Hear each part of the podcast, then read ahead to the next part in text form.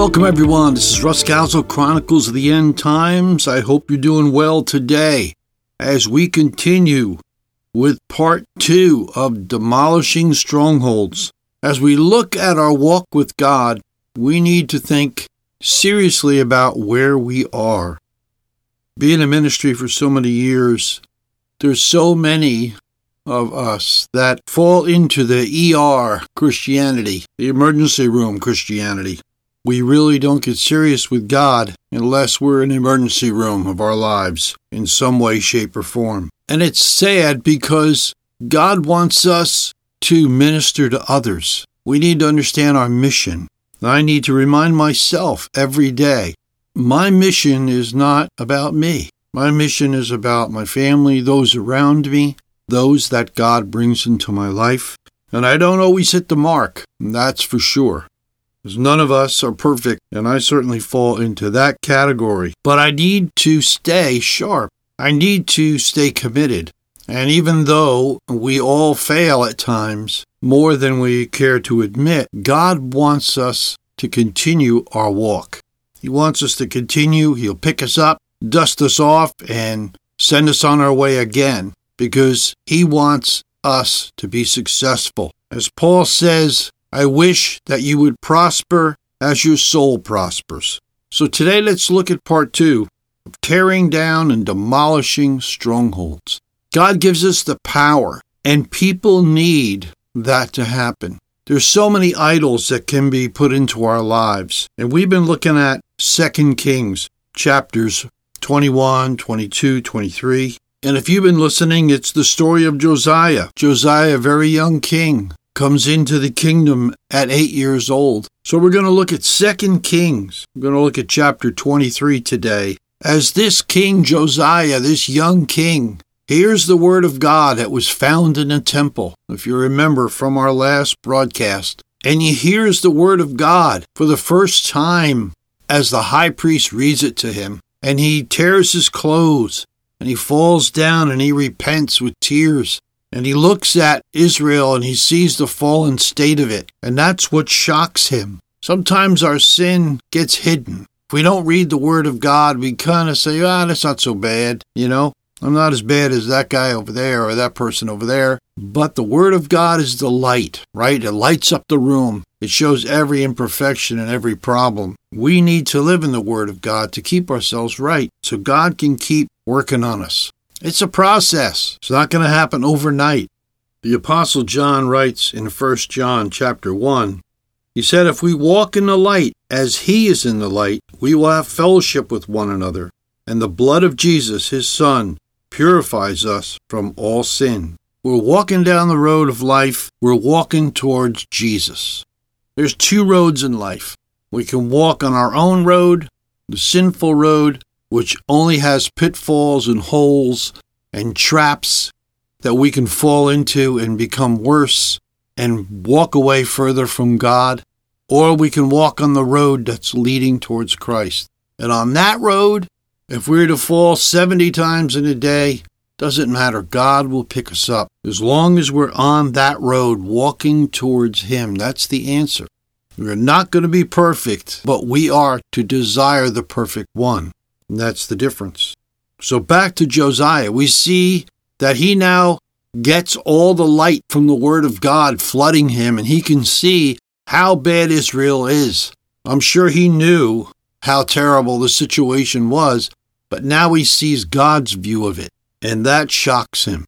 And that's important for us to see God's view of it, not our view of it, because we have a tendency to glaze it over. We must see through God's eyes. So, what's he do? He destroys all the altars. He burns bones on the altar to desecrate them. And he even goes as far as killing the priests who served at these altars, at these high places where they worship these horrendous gods, these actual demons. Let's read a little bit about what he did in chapter 23. The king ordered Hilkiah, the high priest, the priests next in rank, and the doorkeepers to remove from the temple of the Lord all the articles made for Baal and Asherah and all the starry hosts. He burned them outside Jerusalem in the fields of the Kidron Valley, and took the ashes to Bethel. He did away with the pagan priests appointed by the kings of Judah to burn incense in the high places in the towns of Judah and those around Jerusalem, those who burn incense to Baal, to the sun and to the moon, and to the constellations and all the starry hosts. He took down the Asherah pole from the temple of the Lord to the Kidron Valley outside of Jerusalem and burned it there. He ground it to powder and scattered the dust over the graves of the common people. He also tore down the quarters of the male shrine prostitutes, which were in the temple of the Lord, and where women did weaving for Asherah. All these names of these gods are names of demons in early Babylonian days, the days of Nimrod. These were actual demons that they worshiped. And what makes it worse is they had the temple of the Lord. In days gone by, they worshiped God on high places. They built altars and worshiped God and made sacrifices to the Lord. That was okay at that time because there was no temple. God had not designated where he wanted to be worshiped. But now the temple was there and they were told what to do and how to honor God, but they didn't do it. Went back to the high places, but this time they decided to honor their own gods, their own idols. Sometimes we think of these as primitive people worshiping these carved images out of wood and stone, and we say, oh, how foolish, you know, we don't do that. Or do we? When the Apostle John wrote to the Christ followers near the end of the first century, most had nothing to do with carved idols. Still, his final words to them in the letter of First John were, Little children, keep yourselves from idols. The New Living Translation captures the meaning this way Keep away from anything that might take God's place in your hearts. John was concerned that people would be developing their own idols. Anything that takes the place of God in our lives needs to be torn down and demolished. We think of Solomon and how wise he was, maybe the wisest man that ever lived according to the scriptures and according to history. Many things are attributed to him, not only in the Bible, but in the Koran and other writings, as this mystical man who could do so many different things and knew so much about every little detail about animals and plant life and about the world. But yet Solomon fell, and he's the one who led Israel into all these abominations. He started it. He married women he shouldn't have married, who were dedicated to their gods, he put up altars to those gods in the surrounding hills of Jerusalem, and he himself went with his wives and worshiped at these different altars as well as worshiping in Jerusalem. So the precedent was set. And why? These demon gods let them do whatever they want. They just wanted to enjoy themselves in every perverted way.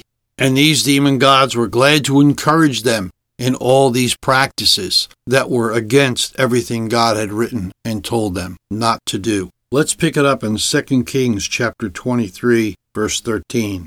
The king also desecrated the high places that were east of Jerusalem on the south of the hill of corruption the one Solomon, the king of Israel, had built for Ashtoreth, the vile goddess of the Sidonians, and Chemosh, the vile god of Moab, and Molech, the detestable god of the people of Ammon. Josiah smashed the sacred stones and cut down the Asherah poles and covered the sites with human bones. Even at Bethel, the high place made by Jeroboam, the son of Nebat, who had caused Israel to sin, even that altar and the high place he demolished. He burned the high place and ground it to powder, and burned the Asherah pole also. In verse 19 it says, Just as he had done at Bethel, Josiah removed and defiled all the shrines at the high places that the kings of Israel had built in the towns of Samaria that had provoked the Lord to anger. Josiah slaughtered all the priests of those high places on the altars and burned human bones on them. Then he went back to Jerusalem. Nothing held him back. He went all the way. He was so driven and so upset. He could see through the eyes of God how vile this practice was. Sacrificing their children to the god of Molech, female and male prostitutes practicing sexual things in front of the altars to celebrate in front of these demons. This was no small matter. These people were dedicated to the worship of these demon gods. Verse 24, it says, Furthermore, Josiah got rid of the mediums and spiritualists and household gods and idols of all other detestable things in Judah and Jerusalem. This he did to fulfill the requirements of the written law in the book that Hilkiah the priest had discovered in the temple of the Lord. Here's a great line. Neither before nor after Josiah was there a king like him who turned to the Lord as he did, with all his heart, with all his soul, and with all his strength, in accordance with all the law of Moses. Wow, what a tribute. Of all the kings, that's quite a list. He loved the Lord above all things. And that brings me to where we are, you and I, today. And I include myself in this. I'm not putting myself above anyone. Are we serving God with all our hearts, with all our soul, with all our mind? Or are we divided? In the time in which we live, part time Christianity is not going to make it. We are challenged on every side. The world is trying to convince us that this is the right way to go, that this is modern society and we must live up to it. But Jesus never said it would be easy. It wasn't for him, it wasn't for the apostles, and it wasn't for the early fathers of our faith. Nearly all were killed because of the Word of God. If we are to demolish strongholds like Josiah did, Josiah just didn't say, Wow, this is great, I'm going to live like this.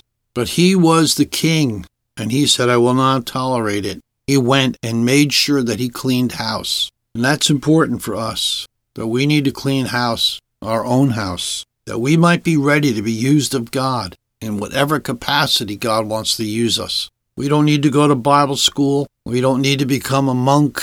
We just need to live every day reading the Word of God, staying in the vine. So, whatever God puts in front of us, and we may feel that it's not that much. We may feel, well, what kind of impact can I have? I'm just this or that or the other thing. That's not true. Every person is important to God, and what He gives us to do, we must do our best to fulfill the calling, for we all have one. I like to end with this in 1 John chapter 2, beginning with verse 18. Dear children, this is the last hour, and as you have heard that the Antichrist is coming, even now many Antichrists have come. This is how we know it is the last hour. They went out from us, but they did not really belong to us. For if they had belonged to us, they would have remained with us. But their going showed that none of them belonged to us. But you have an anointing from the Holy One and all of you know the truth. I do not write to you because you do not know the truth, but because you do know it, and because no lie comes from the truth. So if you feel you're insignificant today, you're not. For John writes to us that we all have an anointing from the Holy Spirit, and we may not be standing in front of thousands and speaking the Word of God. Whatever role we play is important and is in the divine plan of God. So today, let me encourage you if you're going to tear down strongholds, if we're going to make a difference, we need to get rid of all the altars, get rid of all the idols. We can't be worshiping anything else but the true God. And there's really no other way. As I said before, part time Christianity is not going to cut it. There is really no such thing. Let's try to be like Josiah. We're not perfect. He wasn't perfect in this example. It's our desire, it's the goal of our heart that matters. We need to follow the Word of God. I know there's a lot of other messages that I could be bringing that may be more popular, but today we live in very challenging times. And I think it would not be responsible to bring any other message but a true message of where we are today and how we can be victorious. Because we can be victorious and we will be. God will have His witness. And you and I should desire to be part of that. So God bless. Dig into the Word of God, stay in it, dedicate yourself to it, and you will see doors open you never dreamed possible. So, this is Russ Scalzo for Chronicles of the End Times. God bless. Keep looking up. The King is coming.